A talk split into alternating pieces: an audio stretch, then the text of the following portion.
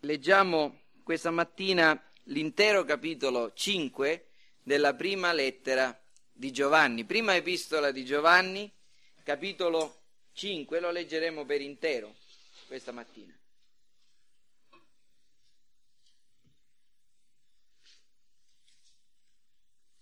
Ho pensato che questo giorno e questa occasione speciale di stare insieme eh,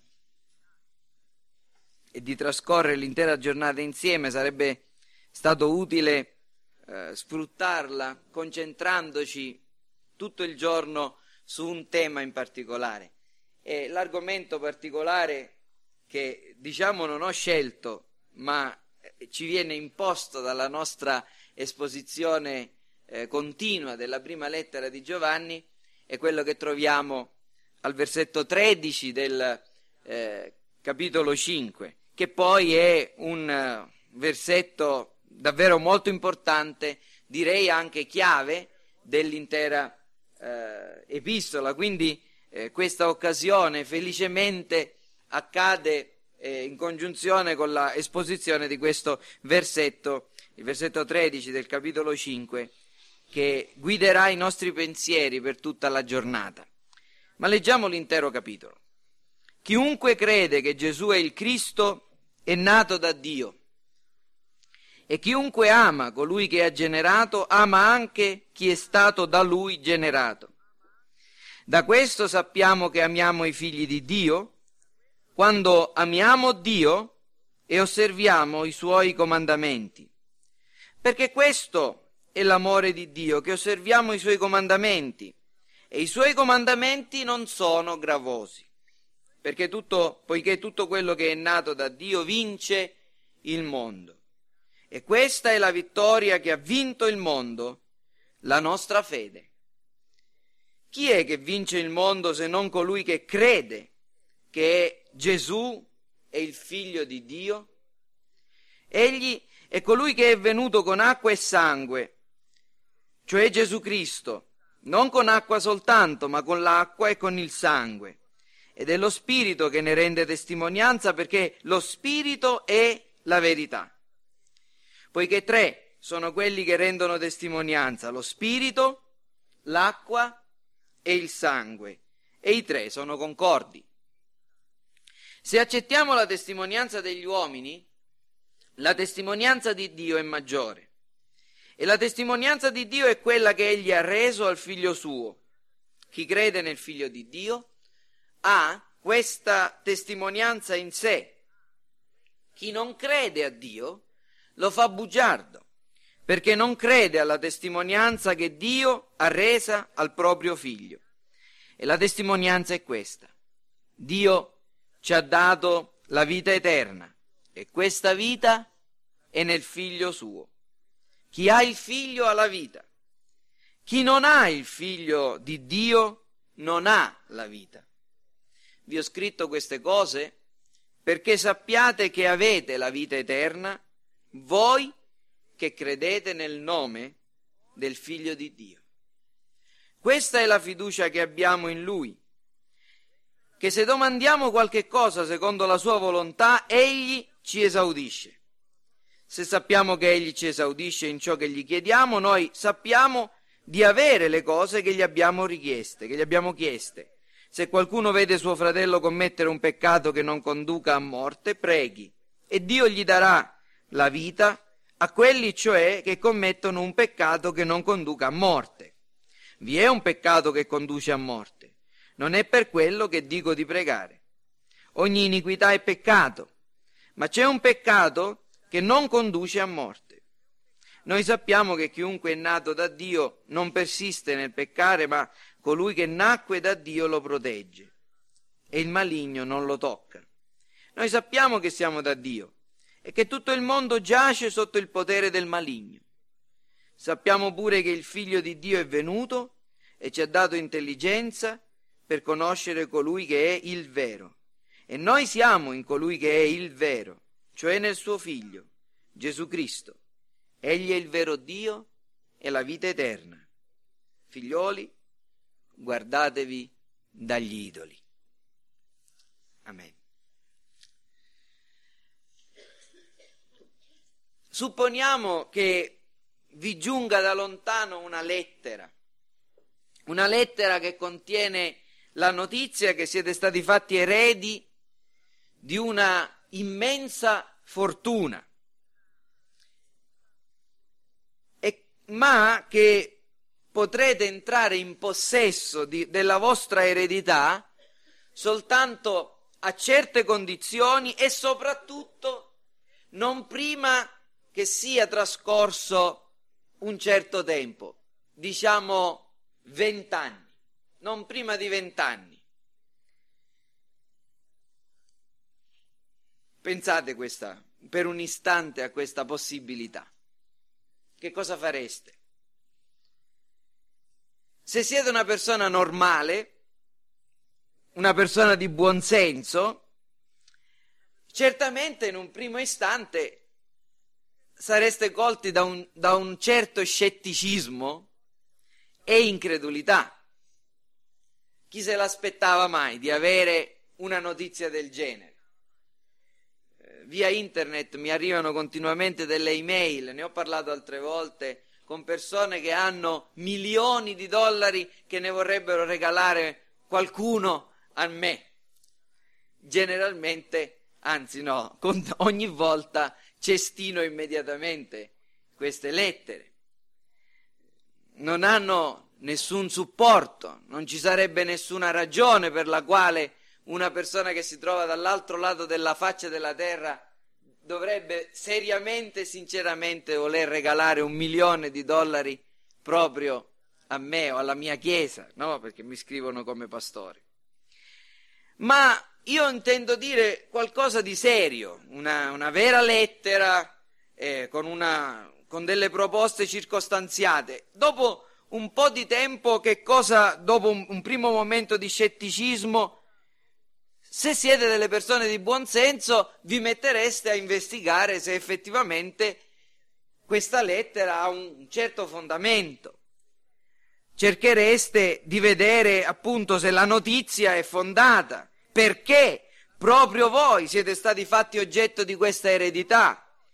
Perché proprio a voi questa proposta? E avendo ottenuto la certezza che non si trattava di uno scherzo né di un errore di persona, cosa fareste? Eh, se riuscite ad avere questa sicurezza, la vostra vita sarà improntata ad assolvere quelle condizioni e ad aspettare con anticipazione e con gioia il giorno in cui questi vent'anni passeranno per poter entrare in possesso della vostra eredità. Questo è quello che dovrebbe fare qualunque persona di buon senso, ma è possibile anche che si verifichi un'altra un'altra, un'altra attitudine è che lo scetticismo prevalga, è la pigrizia, è la mancanza di disposizione ad attendere a tutto quello che vi è stato richiesto prevalga e voi invece di mettervi in moto per verificare la fondatezza della notizia e per adempiere le condizioni che vi permetteranno fra vent'anni di avere quell'eredità, ve ne continuate a, stia- a stare come stavate prima dicendo vabbè, se questa eredità è mia, un giorno o l'altro eh, la otterrò e intanto continuo a vivere come ho sempre vissuto. Io mi fermo qui con questa illustrazione, va bene? Perché la riprenderemo alla fine di quello che, che ho intenzione di dirvi questa mattina dalla parola di Dio. Però tenetela in mente una notizia di un'eredità, una persona che si mette in moto e che cerca di ottenere la certezza che sarà proprio sua, e invece un'altra persona che pur avendo ricevuto questo annuncio, però non si preoccupa di ottenere alcuna certezza e di mettersi nella giusta disposizione per poi poterla ottenere. Quest'oggi noi considereremo, come vi dicevo già, con particolare attenzione il versetto 13 del nostro eh, capitolo quinto. Siamo ormai arrivati alla conclusione dell'esposizione di questa epistola e, 13, e il versetto 13 del capitolo 5 è uno di quei cardini sul quale il discorso di Giovanni si poggia, ma anche in un certo senso cambia direzione. Abbiamo visto nei mesi scorsi che Giovanni parla diffusamente dei eh, segni della, della, nuova nascita, della fede, abbiamo visto com- come parla delle, della testimonianza, dell'acqua, della, del sangue, lo spirito, la testimonianza che Dio ha reso intorno al suo figlio. In particolare nelle ultime domeniche ci siamo concentrati a parlare della fede, della fede. Ma qui Giovanni arriva a un punto in cui adesso il suo discorso e per l'ultima volta prende una nuova direzione. Comincerà a parlare della preghiera, parlerà del peccato e si, acciunge, si accinge a concludere. E questa mattina siamo proprio, come vi dicevo, in uno di quei versetti che è considerato uno dei versetti chiave per comprendere tutto il significato e tutto il valore dell'epistola, della prima epistola a Giovanni. Il versetto 13 del capitolo 5 dichiara l'intento dell'Apostolo Giovanni nello scrivere questa lettera. Giovanni è così, è il suo stile. Ogni scrittore, sappiamo, noi, noi crediamo nell'ispirazione plenaria e verbale della parola di Dio, ma pur credendo che tutta la parola di Dio è ispirata, cioè che questo libro non, è, non sono parole umane, ma sono le parole che Dio ha voluto che noi avessimo, noi crediamo che Dio si è usato di uomini utilizzando la loro personalità e la loro individualità, così ciascuno di essi può essere riconosciuto anche nello stile e Giovanni ha uno stile particolare. Se avete letto il Vangelo di Giovanni, mi auguro che tutti l'abbiano fatto, anche i bambini e i ragazzi. Giungendo verso la fine del Vangelo di Giovanni, lui ci dice qual era l'intento, qual era lo scopo per il quale aveva scritto quel bellissimo documento. A capitolo 20 del Vangelo di Giovanni, versetti 30 e 31 lo dice, queste cose sono state scritte affinché crediate che Gesù è il Cristo, il figlio di Dio, e affinché credendo abbiate vita nel suo nome. Quindi lo scopo del Vangelo di Giovanni è quello di portare gli increduli alla fede. Egli parla di Gesù, lo presenta come il figlio di Dio, racconta di alcuni miracoli, i suoi discorsi, le cose che ha fatto, la sua morte, la sua risurrezione e queste cose le ho scritte affinché crediate che Gesù è il Cristo, il figlio di Dio e credendo abbiate vita nel suo nome. Giovanni dichiara lo scopo, l'intento per il quale ha scritto il Vangelo. Qui, nel versetto 13 del capitolo 5, dichiara lo scopo per il quale ha scritto questa epistola, o perlomeno uno degli scopi, ma certamente uno scopo, uno degli scopi principali. Rileggiamo il versetto 13. Vi ho scritto queste cose, quali? Quelle che fino ad ora avete lette, perché sappiate che avete la vita eterna, voi che credete nel Figlio di Dio. Vedete che qui l'uditorio o gli indirizzari sua, del suo scritto, della sua lettera, non sono più gli increduli affinché ottengano fede credendo che Gesù è il Cristo, il Figlio di Dio, ma sono i credenti affinché ottengano certezza. Voi che credete nel Figlio di Dio, avete ricevuto il mio scritto affinché sappiate che avete la vita eterna, perché avete creduto. Quindi comprendiamo che lo scopo che Giovanni dichiara qui nello scrivere è quello di edificare la fede dei credenti, affinché sappiate che avete la vita eterna voi che credete nel nome del Figlio di Dio. E in questo versetto quindi vediamo la congiunzione della fede e della certezza. Vediamo che fede e certezza in questo uh, versetto sono intimamente connesse e intimamente collegate. In esso troviamo degli importanti insegnamenti sia sulla fede, sia sulla certezza di avere la vita eterna, la certezza di essere salvati, la certezza di essere figli di Dio, la certezza di essere uniti in modo indissolubile a Cristo. E questa mattina sarà bene che ripassiamo velocemente gli insegnamenti sulla fede, perché l'insegnamento sulla certezza si poggia su quello che è stato l'insegnamento precedente che Giovanni ci ha dato sulla fede, e poi ci concentreremo, e oggi in particolare ci concentreremo sull'insegnamento che Giovanni dà sulla certezza. Quindi vi dicevo che nel versetto 13 prima di tutto troviamo un insegnamento implicito, eh, indiretto sulla natura e sugli effetti della fede. Quali sono gli insegnamenti che noi troviamo intorno alla fede eh, in questo versetto?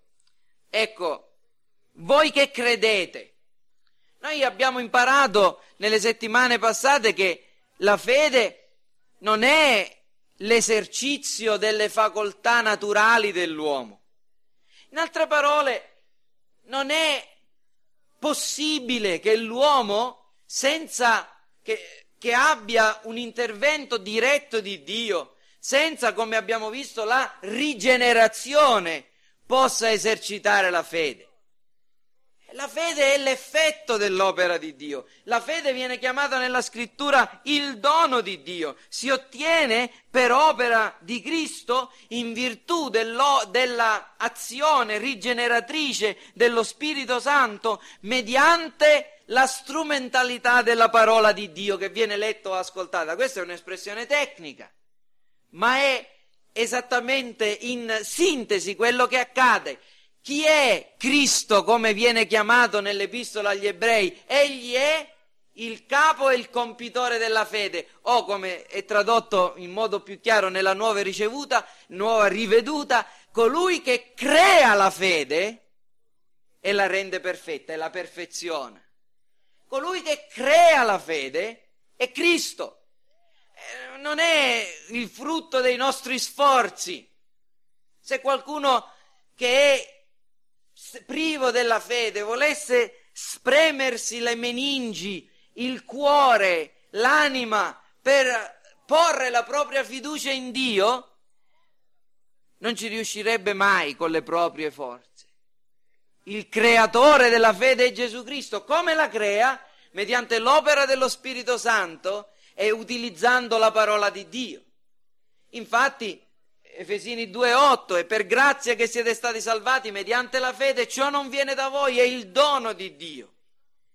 Vi ricorderete che un episodio nel libro degli Atti, quando l'apostolo Paolo arrivò, giunse a Filippi e lì trovò, preso in fiume, un, alcune donne che erano riunite per pregare capitolo 16 del libro degli Atti, il sabato andammo fuori dalla porta lungo il fiume dove pensavamo vi fosse un luogo di preghiera e sedutici parlavamo alle donne là riunite.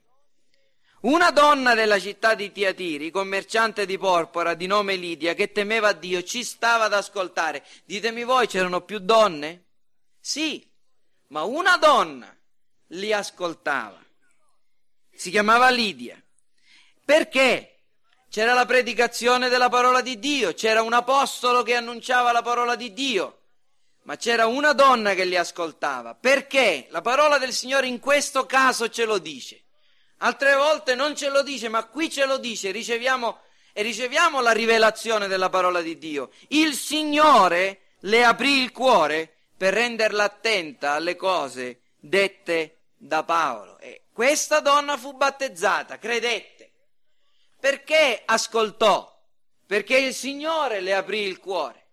Quindi come ha creduto e perché ha creduto? Per l'azione della parola di Dio predicata, ma per l'azione divina dello Spirito Santo che aprì il cuore di Lidia. Credette. E chi creò la fede è Cristo perché Egli è il creatore della fede e colui che la rende perfetta. Quindi la fede è un dono di Dio, l'abbiamo imparato e questo è solo ripetizione. Ma la fede è anche in questo versetto ci spiega che la fede nella persona e nell'opera di Cristo, così come ci è rivelata la persona e l'opera di Cristo nel Nuovo Testamento, da sola è sufficiente affinché otteniamo da Dio la testimonianza che siamo giusti e affinché possiamo essere accolti come suoi figli in virtù dell'opera compiuta da Cristo che è morto ed è risuscitato. La fede da sola è sufficiente affinché noi siamo dichiarati giusti da Dio. Vi ho scritto queste cose perché sappiate che avete la vita eterna, voi che vi flagellate voi che mortificate il vostro corpo con digiuni e lunghe preghiere, voi che vi siete battezzati in acqua, voi che ubbidite a questo e a quest'altro comandamento. No, voi che credete nel nome del figlio di Dio. Credere nel nome del figlio di Dio, lasciatemi fare ancora un po' di ripasso, ri- significa credere nella rivelazione del, che, che Cristo ci ha portato di se stesso.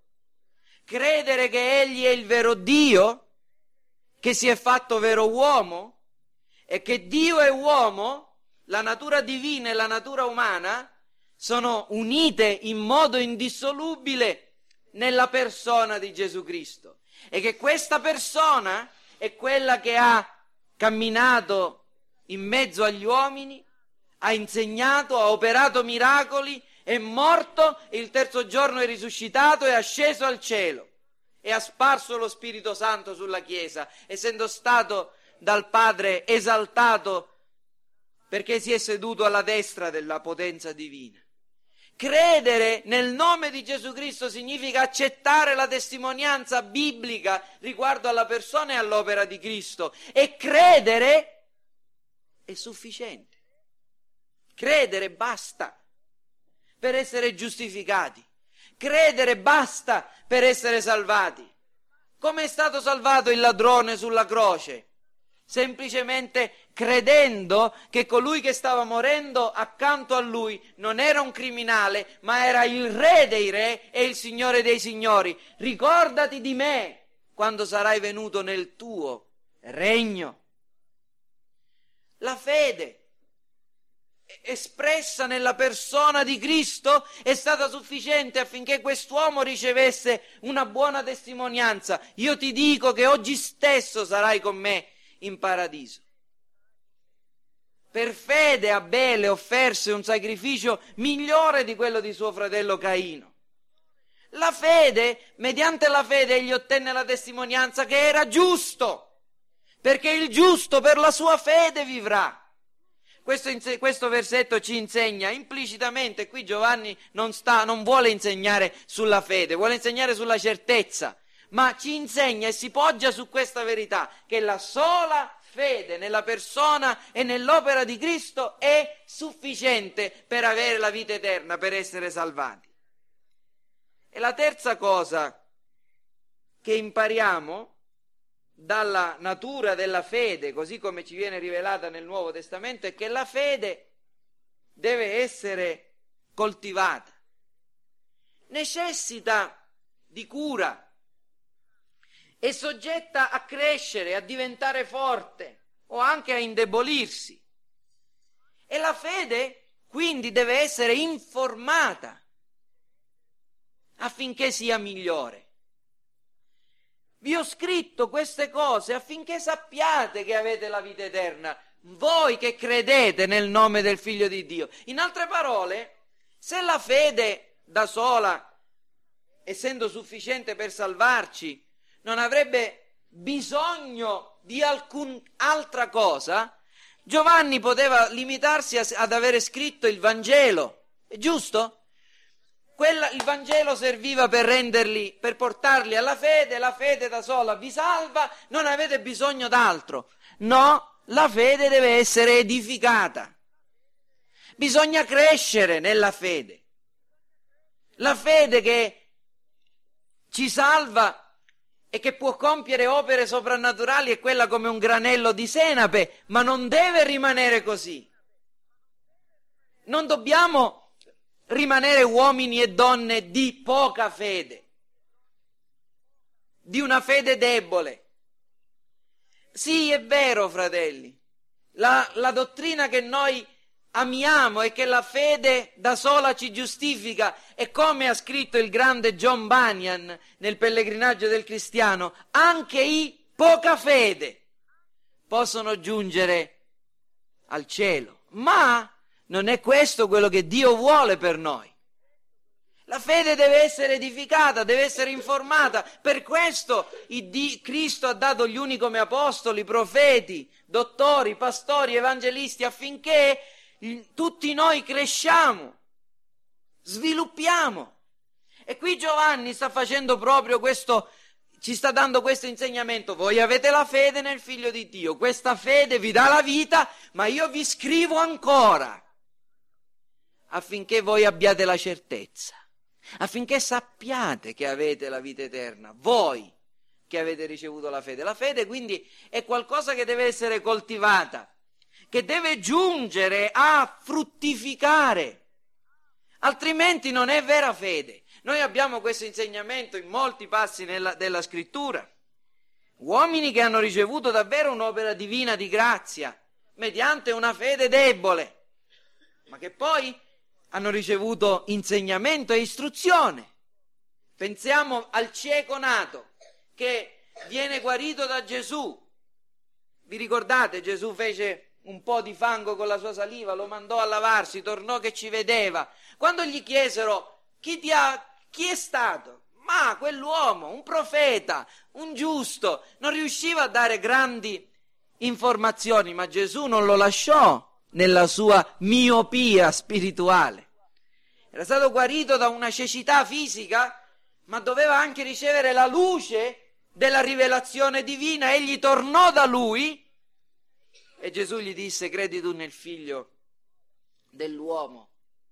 Ecco, sono io, io sono il figlio di Dio, io sono il Cristo, in altre parole, colui che è venuto per salvare. Ed egli si prostrò e lo adorò. Giovanni capitolo 9. La stessa cosa Gesù lo fece con il paralitico.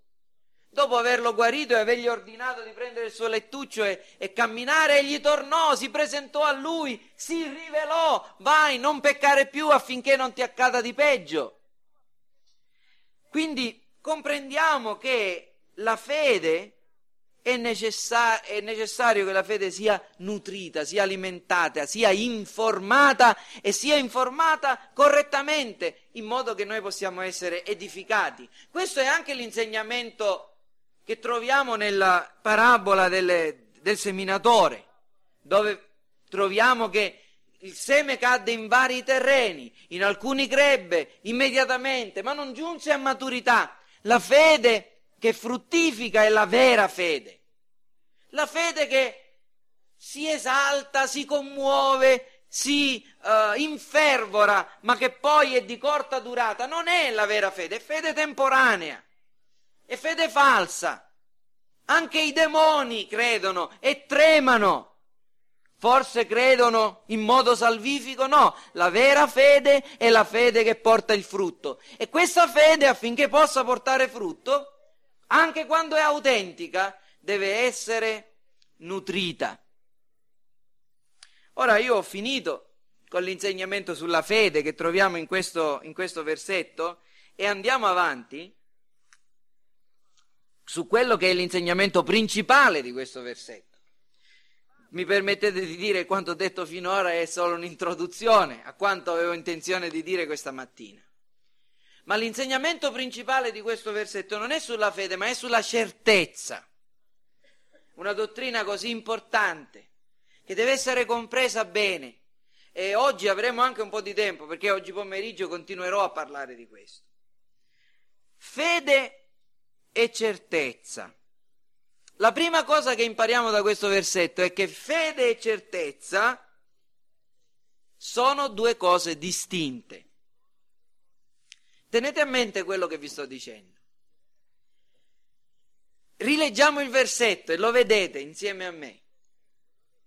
Non sto cercando di far dire cose che questo versetto non dice, ma semplicemente cercando di esporre quello che sta.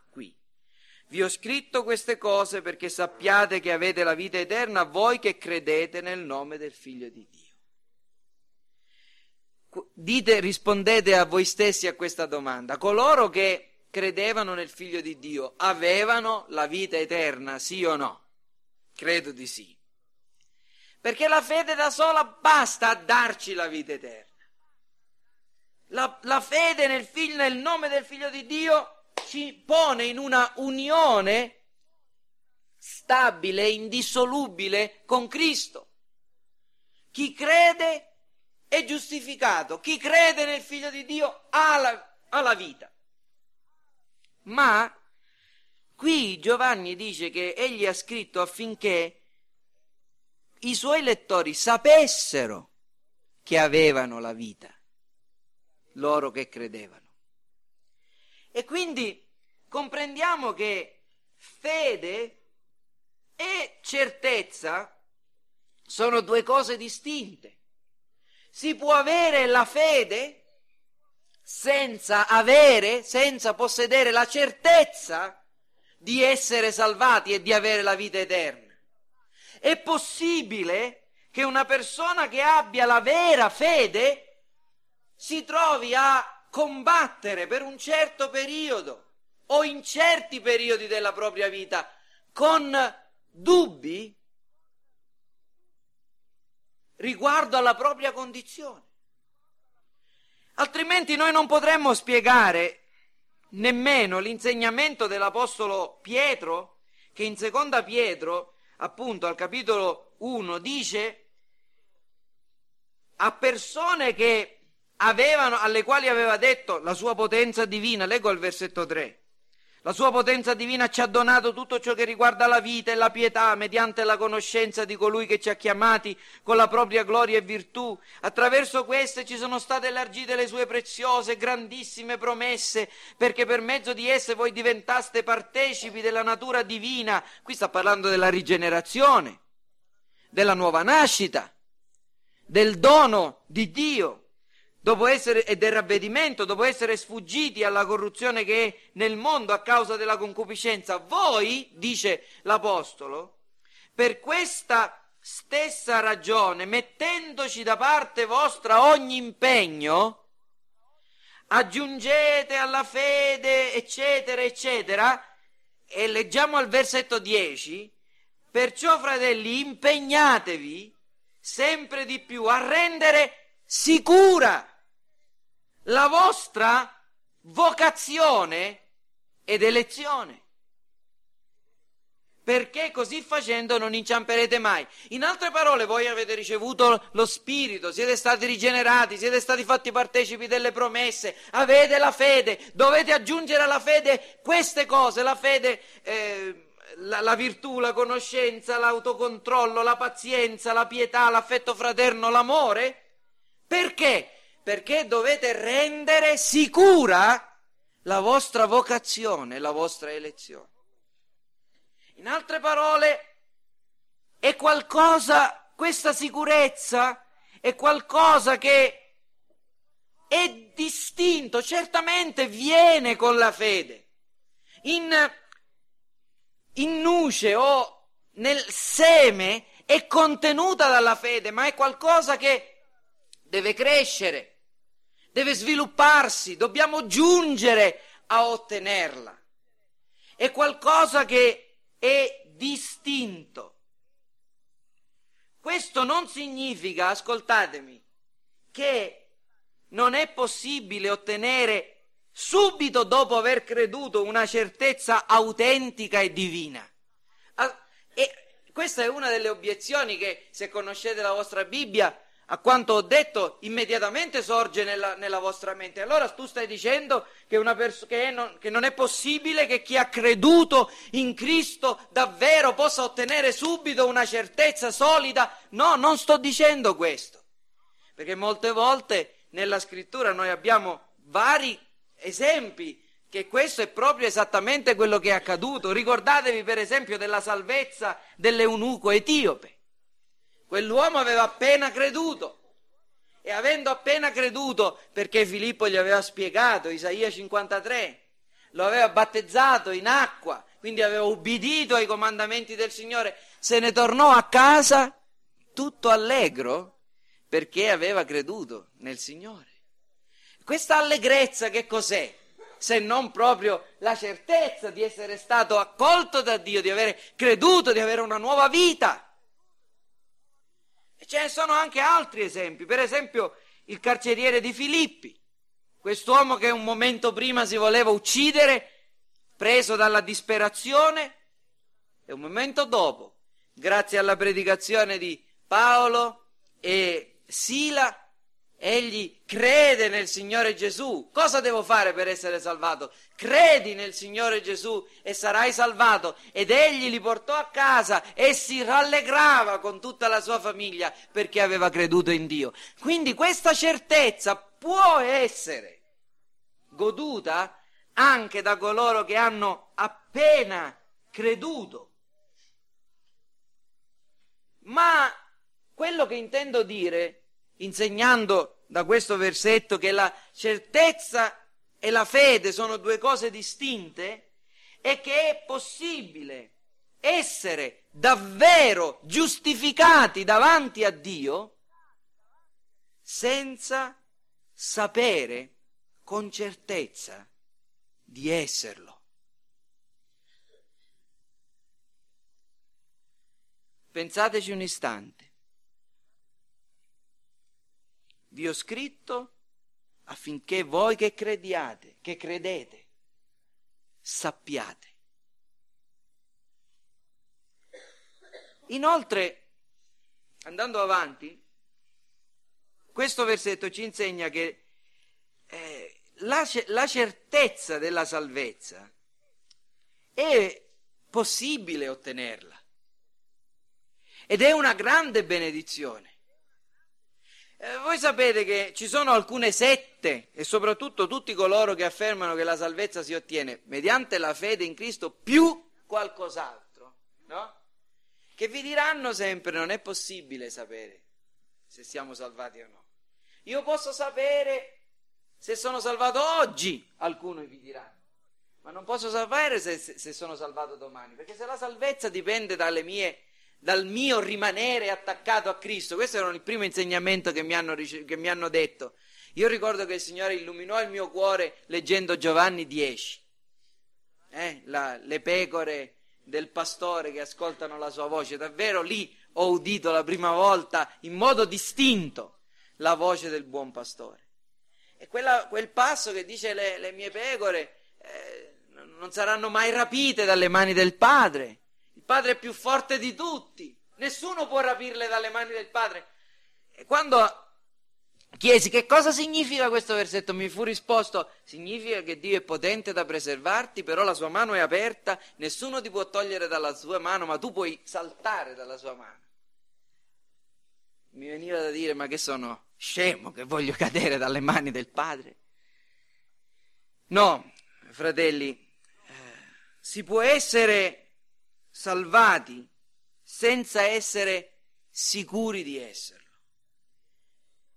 Questo significa però che possiamo, che, che c'è la possibilità di sapere che siamo salvati. Se crediamo così che un giorno o l'altro qualcuno di noi può impazzire e saltare dalle mani del Padre, non avremo mai questa certezza, perché facciamo bene a dubitare di noi stessi. Quindi arminiani, testimoni di Geova, cattolici romani, non potranno mai affermare che è possibile essere certi della propria salvezza. Chi lo sa? Essere, affermare di essere certi della salvezza è pura presunzione, vi diranno. Ma no, no. Qui l'Apostolo Giovanni scrive dicendo che la certezza della propria salvezza è una reale possibilità, non per i mistici, i santi, oppure chi riceve una rivelazione diretta dallo Spirito Santo soltanto, ma per tutti quelli che credono. Voi che credete nel nome del Figlio di Dio, a voi che credete nel nome del Figlio di Dio, io vi ho scritto affinché voi sappiate che avete la vita eterna. Non a voi che siete super spirituali, non a voi che, no, no, che fate grandi opere, a voi che credete. Questo significa che siccome non si può essere figli di Dio senza credere in Cristo, tutti i figli di Dio possono ottenere la certezza di essere salvati, di avere, di possedere la vita eterna. E, e questo è chiaro non soltanto da quello che dice Giovanni qui, ma è sostenuto dall'intera scrittura. Ditemi voi, è vero che tutti i figli di Dio hanno lo Spirito Santo, sì o no? Non si può essere figli di Dio senza avere lo Spirito Santo. Io sono certo che perfino i pentecostali affermano questo si diventa figli di Dio ricevendo lo Spirito Santo. Anche coloro che credono in una seconda opera dello, dello, di, di grazia dello Spirito Santo, però, se sono onesti davanti alla scrittura, devono dire che non si può essere figli di Dio se non si ha lo Spirito Santo. Tutti i figli di Dio hanno lo Spirito Santo. Questa è una benedetta realtà, è una benedetta verità nella scrittura. Bene, poiché siamo figli, Egli ci ha dato il suo spirito e lo spirito attesta insieme al nostro spirito che siamo figli di Dio e per lo Spirito Santo noi gridiamo Abba Padre, tutti, tutti. Non ci sono alcuni che lo fanno ed altri no, tutti.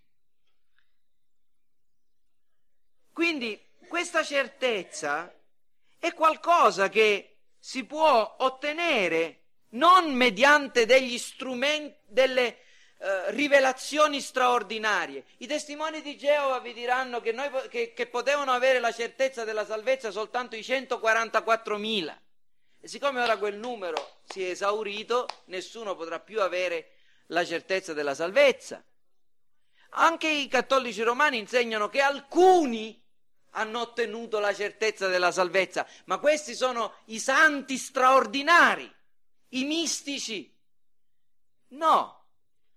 Noi crediamo che la scrittura insegni che mediante l'uso degli strumenti che Dio ha messo a nostra disposizione, quali sono? Gli strumenti che Dio mette a nostra disposizione sono la preghiera, la parola di Dio letta, studiata, ascoltata, l'adorazione comunitaria, la predicazione, il battesimo, la cena del Signore e la comunione fraterna, la comunione cristiana, ecco, mediante l'impiego di questi strumenti e tutti quanti insieme, la nostra certezza di essere figli di Dio può diventare sempre più solida e giungere alla pienezza della speranza. Quindi la certezza è prima di tutto qualcosa di distinto dalla fede, ma la certezza è anche una grande benedizione ed è una reale possibilità per tutti. Ci sono dei bambini tra noi che fanno professione di fede. Se chiedete loro, tu credi in Gesù Cristo? Vi diranno sì e sono anche in grado di spiegarvi che Gesù Cristo è il figlio di Dio, che egli è vero uomo, che è vero Dio che egli è colui che è morto al posto di coloro che credono in lui. Queste cose le sanno, ci credono. Ma come faranno a ottenere la, la certezza che la loro fede non è soltanto storica, cioè intellettuale, ma è fede salvifica autentica? Voi, ragazzi, bambini, dovete utilizzare gli strumenti che Dio mette a vostra disposizione Non basta confessare di credere in Gesù. Dovete pregare, leggere la Bibbia, essere attenti quando la parola di Dio è predicata, essere fedeli nell'adorazione e lo Spirito Santo agirà e utilizzerà questi strumenti per portarvi a una certezza. E anche gli adulti, se ce n'è qualcuno che lotta con questa certezza, utilizza gli strumenti della grazia di Dio. Perché questa certezza è alla portata di ogni figlio di Dio. Non devi diventare super, devi diventare semplicemente consapevole di te stesso. Come i nostri bambini quando hanno cominciato a guardarsi allo specchio e hanno cominciato a vedere qualcuno che era, una, che era, un estraneo, poi hanno capito che cominciavano a vedere se stessi riflessi allo specchio e man mano che crescevano hanno cominciato a prendere consapevolezza sempre di più del mondo che li circondava, identificando le varie cose. Ecco che cos'è la crescita nella grazia.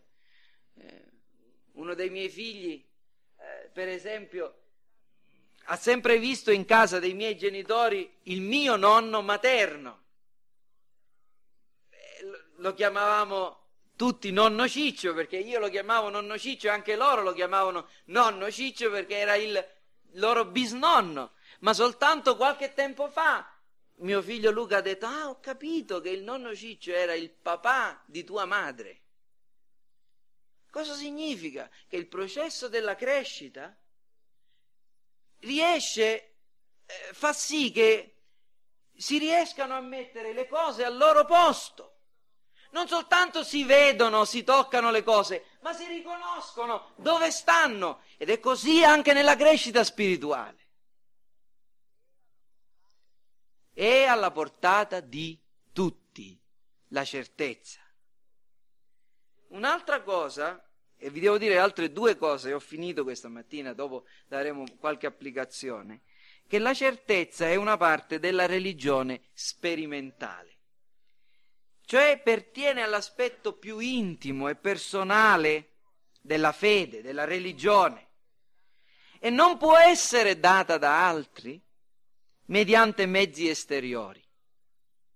In altre parole, non è qualcosa che si ottiene mediante la testimonianza di altri uomini. Conoscete la dottrina cattolica romana? La dottrina cattolica romana insegna che chi è battezzato è giustificato. Poi cresci, commetti il peccato mortale e perdi la giustificazione.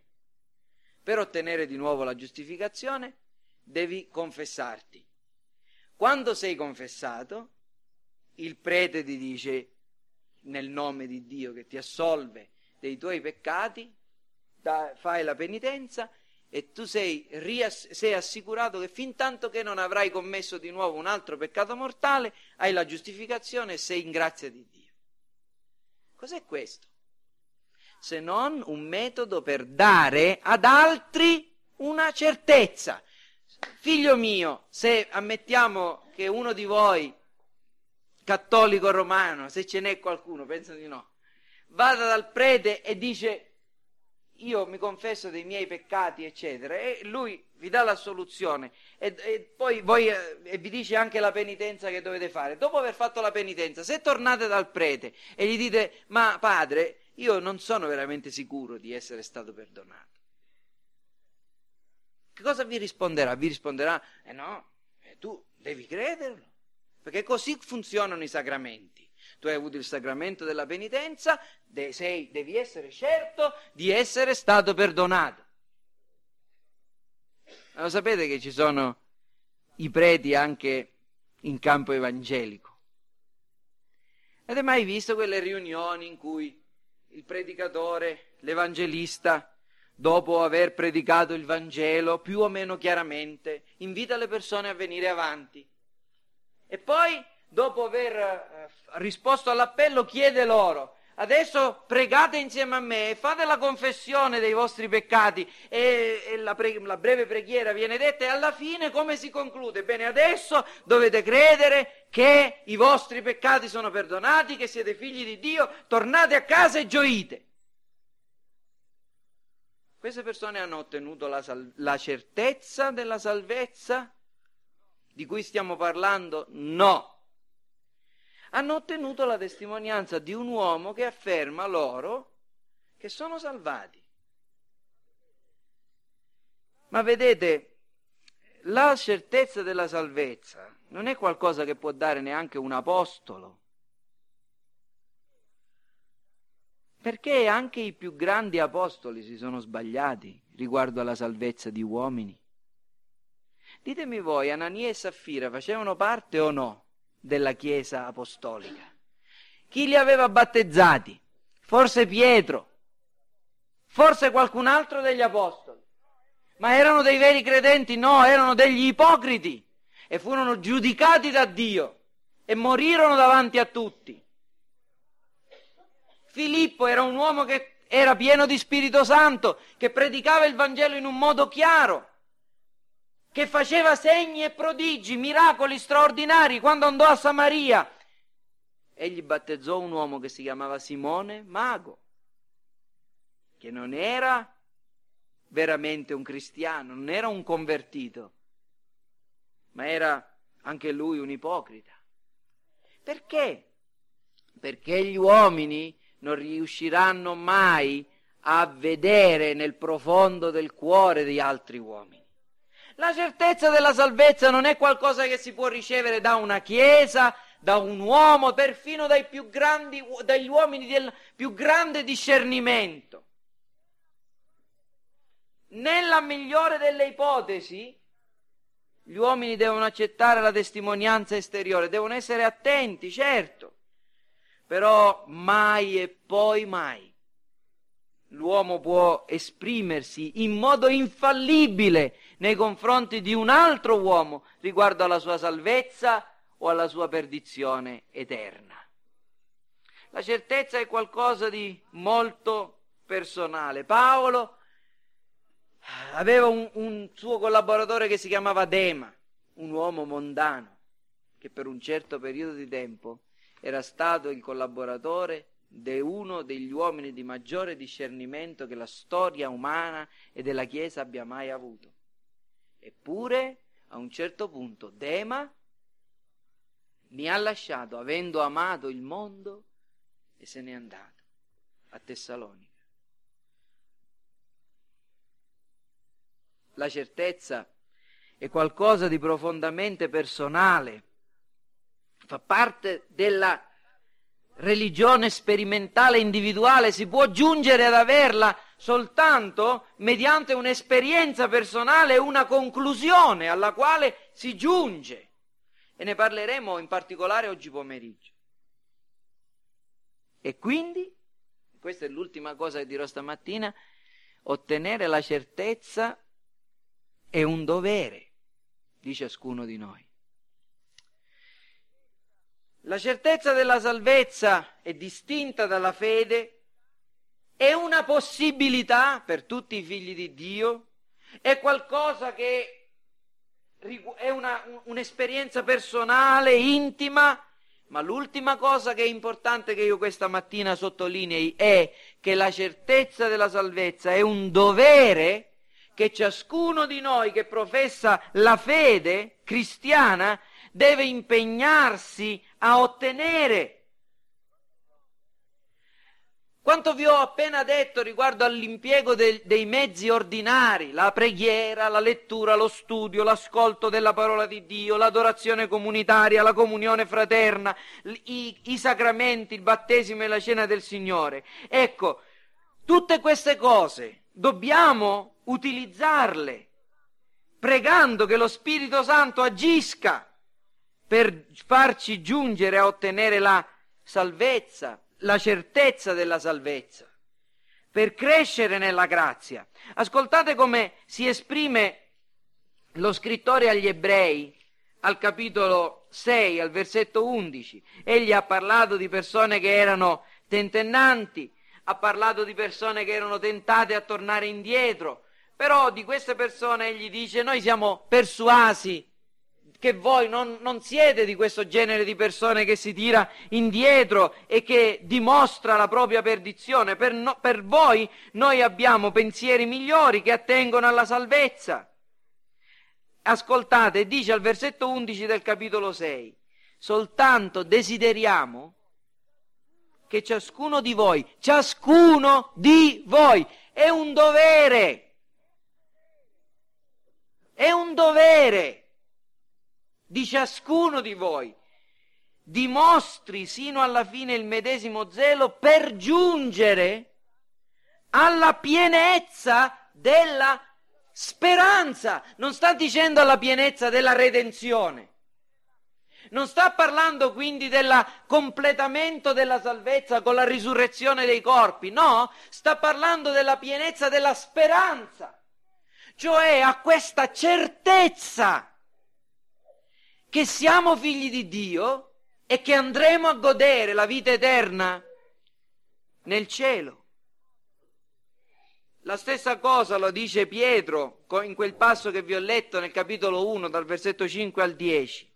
Quindi, poiché una tale fede e certezza procedono dalla grazia di Dio, queste cose non ci disporranno certamente a compiere azioni dissolute ma ci disporranno a vivere santamente. E nella vita dell'ubbidienza e nella vita devota e nella pratica cristiana la nostra speranza e la nostra certezza si rinforzeranno. Devo finire dove ho iniziato.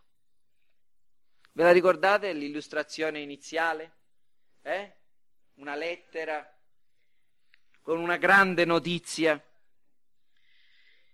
Ora, credere in Cristo significa riporre la nostra più piena fiducia nel fatto che a causa della misericordia di Dio siamo stati fatti eredi della più grande benedizione che gli uomini possano immaginare, il dono della vita eterna. Dio col Vangelo ci ha mandato una lettera firmata col sangue del suo figlio che chiunque crede in lui ha la vita eterna. Che cosa farete davanti a questa notizia?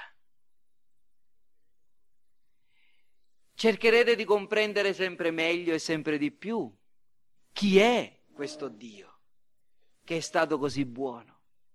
Chi è questo Cristo che perché abbiate la vita eterna è morto sulla croce. E cercherete di comprendere meglio qual è la volontà di questo benefattore che vi darà la vita eterna a condizione che adempiate alle sue richieste.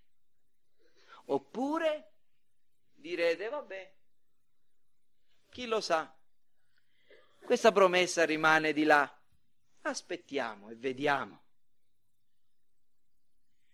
No. Voi potete ottenere già oggi la certezza di avere la vita eterna.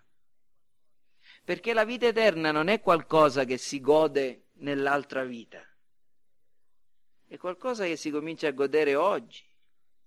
La vita eterna non significa una vita che non finisce mai. Pure i dannati all'inferno hanno una vita che non finisce mai. E quella sarà la loro più grande sofferenza. La vita eterna significa avere la qualità della vita divina, non la quantità. La qualità della comunione con Dio, dell'unione con Cristo, della pace della coscienza, della, dell'amore cristiano. Le, la notizia dell'eredità è giunta. Anche questa mattina io la offro a tutti, perché questo mi ha ordinato il mio Signore di fare. E per voi, ragazzi, bambini, chiunque mi può ascoltare e capire, sappia che questa mattina Dio ti offre la vita eterna in Cristo Gesù. Ma cosa farai? Dirai bene? Sarà una questione si, della quale mi occuperò domani, fra dieci anni, fra vent'anni? No, ti devi cominciare a occupare oggi per ottenere la certezza che questa vita è tua. E puoi ottenerla. Ma per ottenerla devi utilizzare gli strumenti. Vedete, e da questo ne derivano alcune conseguenze, molto brevemente. Prima di tutto, fratelli e sorelle, è necessario che noi non siamo ignoranti nelle cose di Dio. Do- dobbiamo studiare la, e conoscere la dottrina cristiana. Qual è la Chiesa buona? Qual è la Chiesa di cui abbiamo bisogno? La Chiesa di cui abbiamo bisogno è una Chiesa che ci istruisce profondamente nelle verità che riguardano a Dio, Cristo, la salvezza, il peccato, la redenzione e la vita e i doveri della vita cristiana. Perché soltanto conoscendo chi è Cristo e ciò che Dio ha fatto per noi e quindi crescendo nella conoscenza noi possiamo giungere ad avere la certezza. Ed è necessario che siamo disciplinati nella ricerca della istruzione cristiana. La seconda cosa è e che dobbiamo bramare più di ogni altra cosa, più di ogni altra cosa. Conoscere, ascoltare e comprendere chi è Gesù Cristo. Gesù Cristo. Gesù Cristo. L'unico tema, il più grande tema della, della Chiesa apostolica era Cristo morto, crocifisso, risuscitato asceso al cielo e che ritornerà. Essi annunciavano Cristo sempre e questo noi dobbiamo fare. Sto facendo una bellissima esperienza in questi, in questi mesi, da quando dall'inizio dell'anno, del 2003, ho cominciato a leggere un libro, cerco di leggerlo la mattina, presto, che si intitola eh, La fonte della vita. Sono delle predicazioni di un puritano John Flavel sulla persona e l'opera di Cristo. La persona e l'opera di Cristo. Deve essere la persona e l'opera di Cristo che deve attrarre tutti i nostri pensieri. Lì dobbiamo dimorare, in Lui ci dobbiamo nascondere, Lui dobbiamo contemplare. E vi assicuro che è esilarante, è, mi riempie di gioia e speranza leggere del mio Salvatore al mattino presto. Spero di poterlo fare presto nella mia nuova casa col sole che sorge da est. Cristo, l'oggetto nostra, del nostro amore, nostro, del nostro conforto. E poi è l'ultima cosa, è molto importante, che desideriamo di ottenere questa certezza. Perché vedete, fratelli, i cristiani forti, i cristiani che sono utili per il regno di Dio, i cristiani che davvero operano per Cristo e per il bene del, del prossimo, non sono quelli che, sono, che si arrabattano nei loro dubbi continuamente, ma sono persone mature che sono giunte ad ottenere la pienezza della speranza e vivono con una certezza solida nel loro cuore. Io ho finito questa mattina e siccome so che centinaia di domande si agitano nella vostra mente, almeno a quattro di queste domande cercherò di rispondere oggi pomeriggio. Ma intanto vogliamo chinare il capo e ringraziare Dio.